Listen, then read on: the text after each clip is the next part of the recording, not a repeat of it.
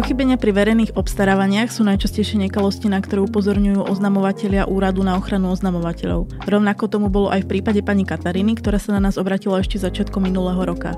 Ako kontrolórka štátneho podniku prišla na viaceré nezrovnalosti pri niekoľkých tendroch. Keď na ne upozornila, pokúsili sa jej zbaviť.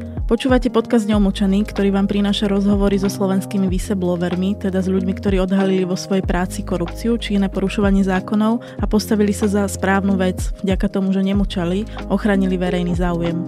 Moje meno je Mária Hunková a tento podcast pre vás vytvára Úrad na ochranu oznamovateľov v produkcii denníka ZME.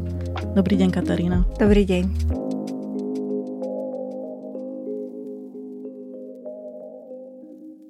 Doteraz sme v našom podcaste mali hosti, ktorí upozornili na nejaké nezákonné činnosti ešte v čase, kedy neexistoval náš úrad. Sme radi, že už môžeme našim poslucháčom predstaviť aj aktuálny príbeh, pretože vy ste jednou z našich prvých klientok, ak vás teda tak môžem nazvať. Váš prípad je ale ešte stále otvorený, preto aby sme náhodou neohrozili vyšetrovanie, alebo samozrejme aj vás, tak sme sa dohodli, že nebudeme uvádzať vaše meno ani inštitúciu, kde pracujete. Ale ja verím, že napriek tomu bude váš príbeh pre našich poslucháčov zaujímavý. Spomínala som, že vy pracujete ako kontrolórka v štátnom podniku. Približte nám, že čo to v praxi znamená. Úloha kontrolóra spočíva v tom, že kontroluje činnosti, či prebiehajú v súlade s platnou legislatívou, alebo či teda s internými predpismi, alebo teda či sú dodržiavané základné princípy. To je základný princíp eh, hospodárnosti, efektívnosti, eh, účinnosti, účelnosti, eh, teda pri dodržiavaní najmä zákona o finančnej kontrole a audite. Čiže vy ste taký ako keby interný detektív v organizácii, ano. že zistujete, ano. kde čo nekale sa koná. Áno. A ešte na náš odbor sa, sa zaoberal činnostiami ako šetrenie stiažnosti a petícií alebo anonimných oznámení. A ako dlho pracujete u súčasného zamestnávateľa? Už 6 rokov. A predtým ste kde pôsobili? Predtým som pôsobila v súkromnej sfére, teda v medzinárodných spoločnostiach. To je asi taký rozdielný svet, ten súkromný a štátny ano. sektor. Áno, je. Čo ma prilákalo, bolo to, že som si predstavovala, že práca bude kľudnejšia, že bude tá pracovná doba taká stabilnejšia a že vlastne nebude to taká náročná práca ako v medzinárodnom prostredí. Neskôr teda váš príbeh dokazuje, že nebolo to až také kľudné. Povedzte nám teda, na čo ste prišli, čo vás takmer stálo prácu. V podstate v rámci, v rámci kontroly, ktorú sme vykonávali, sme prišli na, na porušovanie zákona. Nebudem sa pýtať na detaily, aby sme naozaj mm-hmm. nezmarili to prebiehajúce vyšetrovanie, ale povedzme aspoň, že či sa jednalo o nejaké drobné zákazky, alebo to boli nákupy vo vysokých objemoch. Robili sme kontrolu zákaziek starávaných cez elektronické trhovisko, kde v podstate by sa mohlo povedať, že išlo tie, tie drobnejšie sumy, ale uh, v nejakom súhrne išlo až o niekoľko miliónové sumy. Ako ste teda postupovali? V podstate postupovala som úplne rovnako ako pri, pri každej štandardnej kontrole. Zistenia sme spísali do správy a potom neskôr som ja prezentovala výsledky kontroly vedeniu spoločnosti. A čo spravilo vedenie podniku s tou správou? Vedenie podniku sa teda oboznámilo so správou a neskôr štatutárny orgán podal trestné oznámenie na, ne, na neznámeho pachateľa. Polícia tie veci ešte stále vyšetruje, ale vieme povedať, že či už sú možno nejaké obvinení? Pravdepodobne niekoľko ľudí už možno bolo aj obvinených. Zatiaľ to vyzerá na taký ukážkový postup, že kontrolo príde na porušenie zákona, vedenie podá trestné oznámenie, policia koná. Aký ste mali e, bezprostredne po podaní toho trestného oznámenia pocit? Ja náražam na to, že či vám napadlo vôbec, že vám v súvislosti s týmto prípadom môže ešte niečo hroziť? Nie, vôbec mi to nenapadlo z toho dôvodu, že išlo plánovanú kontrolu. Vždy som mala dobré vzťahy s vedením. Bola som e, pravidelne odmenovaná, to znamená, že ja som mala ten pocit, že vedenie bolo spokojné s výsledkami mojej práce a výsledkami odboru. A kde potom nastal ten problém? No, nastal problém niekoľko týždňov po vlastne komunikovaní týchto zistení. Môj nadriadení ma teda začali značne ignorovať, prestali reagovať na môj pracovnej mo- maily. Bolo veľmi ťažké sa dostať k môjmu nadriadenému, teda dohodnúť si stretnutie, konzultovať e, nejaké veci, ktoré som potrebovala v rámci činnosti nášho odboru a vlastne neskôr prišli s takou nejakou ponukou, že presťahovať náš odbor na teda datašované stredisko, teda z centrály niekde preč. To znamená, že neboli by sme v tom dennodennom styku so, s ostatnými zamestnancami No a dokonca prišlo nariadenie skonať 4 mimoriadne kontroly, kde vlastne výkonom týchto kontrol bol poverený iný pracovník, čo nebolo v súlade s interným predpisom. Na tento fakt som upozornila teda nadriadeného. No a... Prečo to bol problém vášho uh? Uh, moji podriadení boli poverení výkonom kontroly. To znamená, že keď už bolo ku koncu roku, potrebovala som stanoviť plán na následujúce obdobie, teda následujúci rok a vlastne nevedela som, že do akej miery budem môcť využiť týchto mojich podriadených. Vlastne keď som sa ich pýtala, tak som sa dozvedela, že nemajú povolenie so mnou komunikovať o týchto kontrolách. Dokonca som nevedela, že či na druhý deň prídu do práce. Keď náhodou neprišli do práce, tak som sa pýtala, že kde sú a vlastne vtedy mi bolo oznamené, že boli vyslaní na služobnú cestu. Takže bolo to pre mňa veľmi nepríjemný pocit. A čo sa potom stalo, že ste sa obratili na úrad na ochranu oznamovateľov? posledný novembrový deň som požiadala o stretnutie s generálnym riaditeľom pretože som potrebovala prerokovať nejaký materiál do porady vedenia a to bolo po pracovnej dobe a bola som teda informovaná, bolo mi teda odkomunikované, že vedenie nie je spokojné s mojou prácou a že trvá na ukončení pracovného pomeru, ale vlastne generálny riaditeľ prišiel s ponukou, teraz nejakým kompromisom, že by ma preradili na nižšiu pracovnú pozíciu, samozrejme, čo predstavovalo aj nižšie pracovné ohodnotenie. Takže moja odpoveď bola vlastne, že som nesúhlasila s týmto preradením a ako dôvod som uviedla to, že dovtedy mi nikdy zo strany vedenia nebola vyslovená nejaká nedôvera alebo a vlastne naše vzťahy boli vždy dobré. Hej?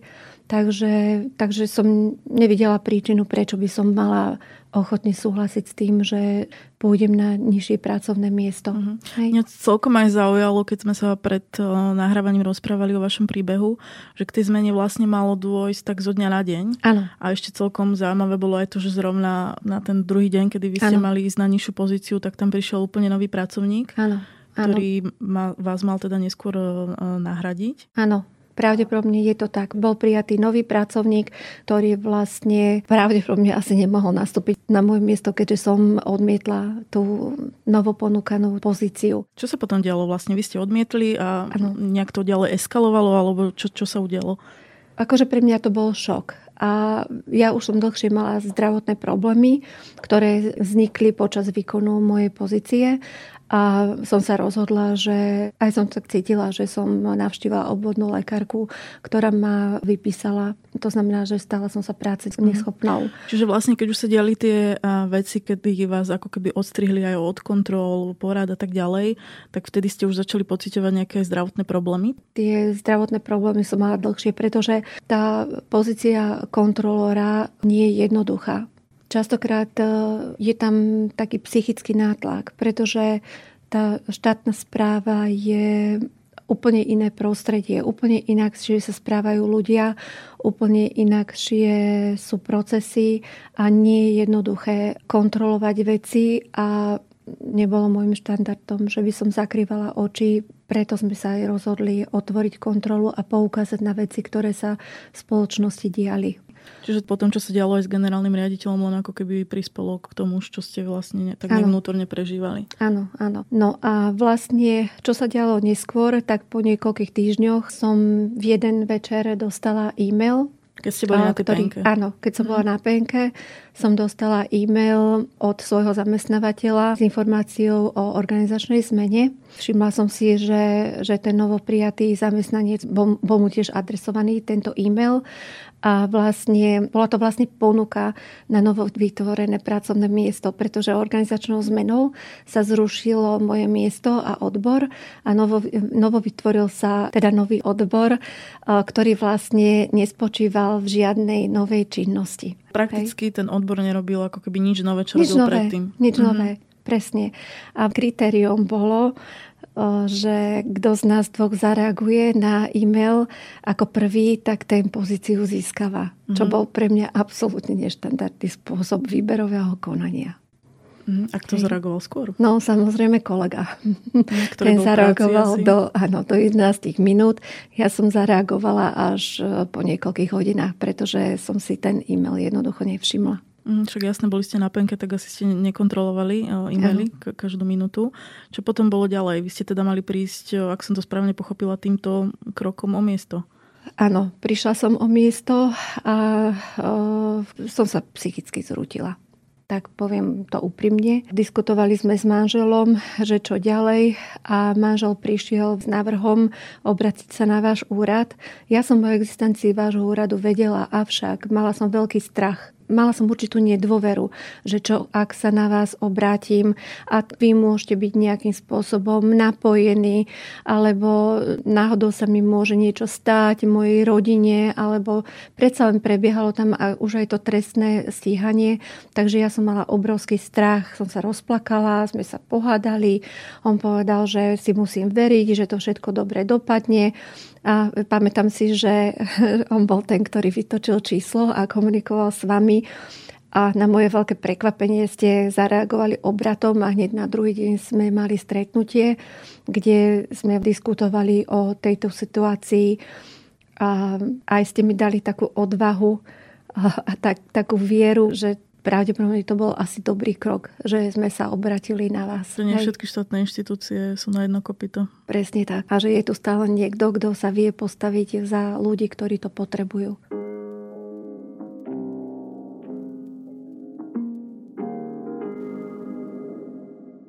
Ja sa ešte vrátim k tomu, čo vám urobili. Vy ste sa niekedy zamýšľali, prečo na jednej strane vedenie podniku poda trestné oznámenie a na druhej strane sa vás chce potom zbaviť? Že to je také zvláštne trochu. V tom čase nie, ale s odstup, odstupom času, keď som si vlastne uvedomila a dala dokopy všetky tie fakty, tie situácie, ktoré sa stali, tak moje presvedčenie je, že jednoducho sa ma potrebovali zbaviť pretože som vedeli, že nie som ochotná pravdepodobne kryť nejaké korupčné správanie, že to jednoducho nie je v povahe mm, mojej. povahe. Mm-hmm. Keď ste sa na nás obratili, čo potom následovalo? Úrad mi prostredkoval ochranu ako oznamovateľa. Takzvaný status chráneného oznamovateľa. Áno, status dáva prokurátor áno. v tomto prípade. Dovysvetlím, aby aj posluchači chápali, že ten status praxi znamená, že ak chce zamestnávateľ urobiť nejaký negatívny krok voči oznamovateľovi, napríklad mu znižiť plát, preradiť ho na nižšiu pozíciu alebo vyhodiť, ako vo vašom prípade, tak musí mať, ten úkon musí mať vopred schválený úradom a úrad posudzuje, že či to má nejakú súvislosť s oznámením toho dotknutého zamestnanca. A možno, aby sme aj to nejak praktickejšie ilustrovali na vašom prípade, tým, že máte teda od prokurátora tento status, keď na váš zamestnávateľ po nejakom čase podal žiadosť o súhlas s výpovedou, my sme ju zamietli. A predsednička úradu Zuzana Dlugošova teraz vysvetlí prečo. Zamestnávateľ síce ponúkol novú pracovnú pozíciu chránenej oznamovateľke, ale urobil to spôsobom, ktorý ju v porovnaní s druhým zamestnancom zásadne znevýhodnil. V tomto prípade teda úrad skonštatoval, že nemôže uznať právo zamestnávateľa vypovedať pracovný pomer, lebo postupoval zjavne diskriminačne a tiež dostatočne nepreukázal, že by samotné rozhodnutie o organizačnej zmene spolu s tým, ako následne zamestnávateľ postupoval, nesúviseli so známením. V praxi to teda znamená, že pracovný pomer oznamovateľky ostáva zachovaný. Chodíte momentálne do práce? Nie, som na prekážkach zo strany zamestnávateľa vzhľadom na to, že po organizačnej zmene moje miesto, teda moja pracovná pozícia bola zrušená. Tým pádom mi zamestnávateľ nemá dať akú prácu. Niekto by si možno teraz povedal, že ideálna situácia, nemusím chodiť do práce a dostávam plat, ale to by bolo asi trošku naivné, tak to zjednodušiť. Čo je na tej vašej situácii z vášho pohľadu teraz najťažšie? Áno, niekto by si mohol povedať, že je to super nechodiť do práce a, a byť platený, avšak e, po všetkých týchto udalostiach, ktoré sa stali, je neskutočne náročné vysporiadať sa s tým, a vlastne uviesť sa opäť do toho normálneho života. Trvá veľmi dlho, ak človek pracuje v nejakom napätí alebo nejakej nepohode alebo v nejakom psychickom nátlaku, tak veľmi dlho trvá zase, kým sa z, toho obdobia, z tohto zlého obdobia dostane. Kým sa zase opäť správne nastaví. Vy ste našou prvou klientkou, ktorá využila aj iný typ podpory, ktorý ponúkame, a to sú sedenia s kariérnou poradkyňou, ktorá s vami riešila, ako čeliť náročným situáciám v práci alebo na akú prácu sa hodíte. Koľko ste ich doteraz absolvovali, týchto sedení s kariérnou poradkyňou? Myslím, že som ich absolvovala 5, čaká ma ešte ďalších 5 a rada by som teda podotkla, že oceňujem veľmi, že som zo strany úradu dostala takúto šancu absolvovať takéto konzultačné poradenstvo, mm-hmm. že mi to teda bolo poskytnuté. Je to, ak to môžem tak povedať, úplne super. Hej, Ako pretože, to prebieha? No, na tých stretnutiach rozobrali sme moje predchádzajúce zamestnania, pozreli sme sa na silné stránky, slabé stránky a prešli sme rôznymi technikami, ako prísť na to, ktoré zamestnanie je pre človeka to najlepší. V rámci týchto sedení som prišla na to, že pravdepodobne tá práca, ktorú som doteraz robila, mi spôsobila určité ťažkosti i napriek tomu, že ju mám nesmierne rada a som v nej dobrá. Ale prišli sme na to, že pre mňa je o mnoho dôležitejší pracovný kolektív, pracovné vzťahy a to, to pracovné zázemie. Akí vlastne boli tí ľudia bezprostredne okolo vás? Lebo jedna vec je vedenie a mali sme aj my napríklad, alebo máme oznamovateľa, ktorý tej práci zostal práve vďaka tomu, že to jeho bezprostredné okolie, mm-hmm. jeho tí kolegovia najbližší, mu ako keby dávali pocit, že mu v tomto boji fandia a že mm-hmm. nechcú, aby to vzdával a vďaka tomu tam aj zostal, aj keď vedenie mm-hmm. mu stále robí nejaké mm-hmm. zloby. Že ako to vy máte s tým kolektívom? Keď som nastúpila do práce, tak e, samozrejme cítila som rozdiel. Ľudia boli hodne odmeraní. V prvom rade som mala taký pocit, že aha, prišla nová kontrolórka a teraz si ma tak obzerali, nikto nevedel, čo, čo odo mňa môže očakávať. Bola som takým ako keby postrachom pred ním. Som mm-hmm. cítila, že proste sa ma boja. Lebo Poviem pravdu, že v tej štátnej správe, tým, že máme volebné obdobia každé 4 roky, tak veľmi často dochádza k tým personálnym zmenám.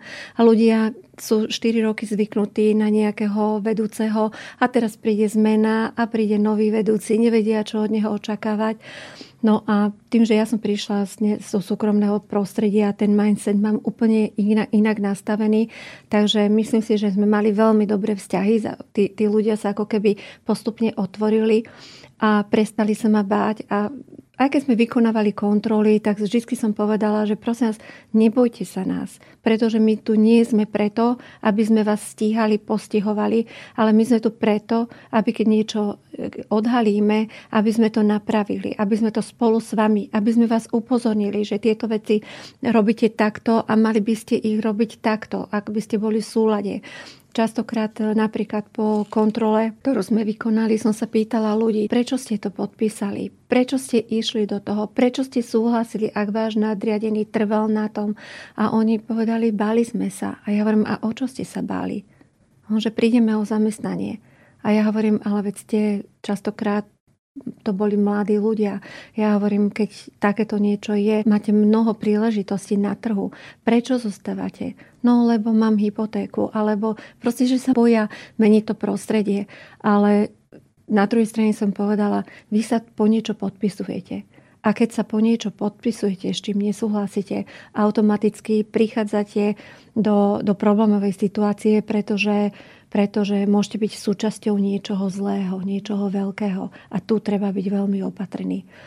No a vlastne, keď sa mi stala táto vec, teda, že vedenie takto pristúpilo teda k týmto krokom, tak veľa mojich e, podriadených naraz prestali so mnou komunikovať, čo je logické, báli sa. Čiže vysvetľujete si to ako strach? Ano, nie? Určite, určite je to strach, e, pretože predtým sme mali veľmi dobré priateľské vzťahy a naraz proste prišlo niečo, že stopka.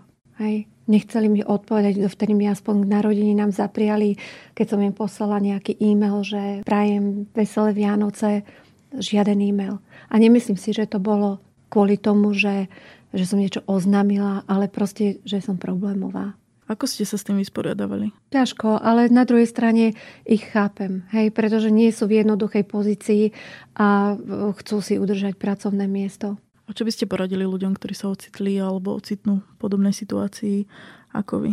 Aby sa nebali, pretože áno, pravdepodobne budú musieť zvládať alebo budú musieť čeliť tým krokom, ktoré prídu, ale ja neviem, ja som bola vychovaná správať sa čestne. Moji rodičia vždy nás tak vychovávali.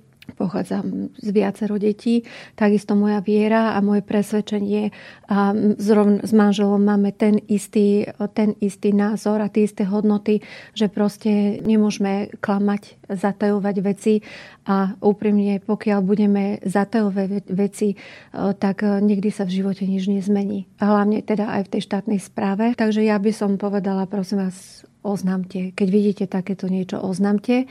Sú tu ľudia a je tu úrad, ktorý sa postaví za vás. Ďakujeme, že to hovoríte. Ja by som len chcela povedať, že vy ste k nám e, celý tento podcast taká láskavá, že my sme si to nedohodli, aby ste nás tak ospevovali, ale som strašne rada, že to mm. tak mhm. vnímate a že to môžu aj iní počuť.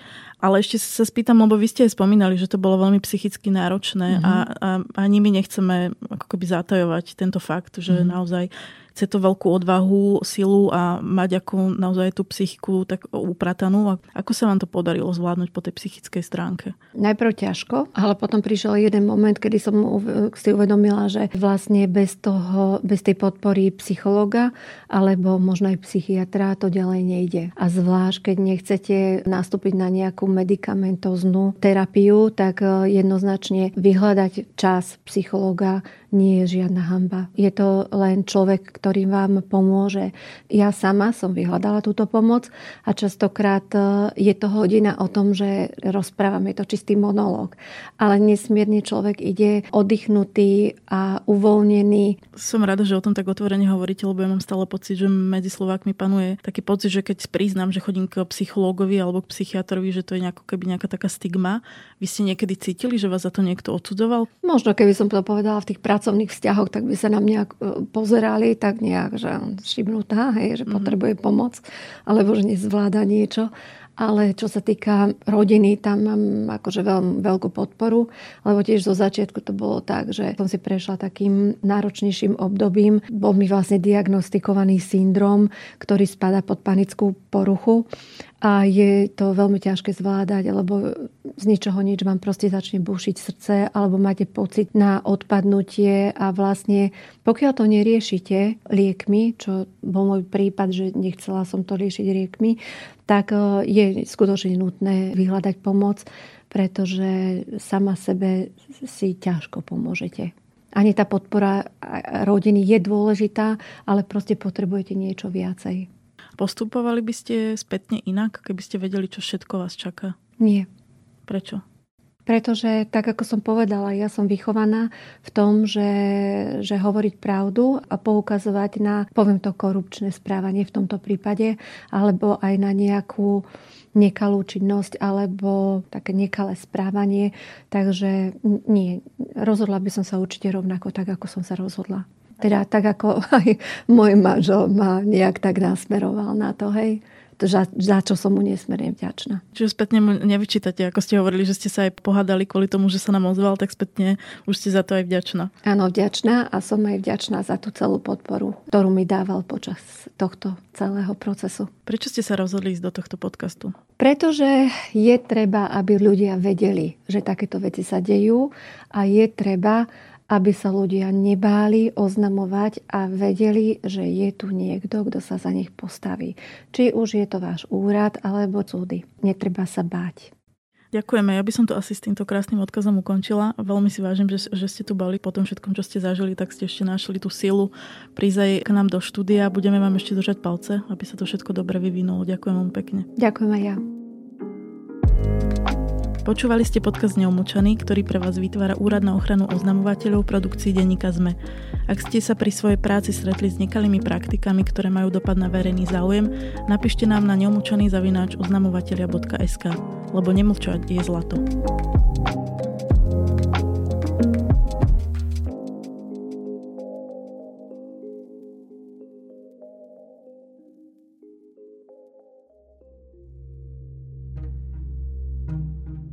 Som Michaela Žureková a asi pred desiatimi rokmi som sa prvýkrát rozprávala s transrodovou osobou. Dnes už ich napočítam desiatky, no nikdy som si nemyslela, že sa stanú takou kontroverznou verejnou témou. Kto sú, ako žijú a prečo sú spoločnosti takým trňom v oku? V podcastovej minisérii Transfer vám priblížim životy transrodových ľudí na Slovensku. Mnohí a mnohé z nich porozprávajú o svojom coming oute, tranzícii, o vzťahoch v rodinách a prístupe spoločnosti, ale aj o partnerských vzťahoch a sexualite. Spoločne vyvrátime aj najčastejšie dezinformácie o menšine, ktorá je do veľkej miery nepochopená. Poďte ju spolu so mnou v podcaste Transfer spoznať. Teším sa na vás každý pondelok vo všetkých podcastových aplikáciách.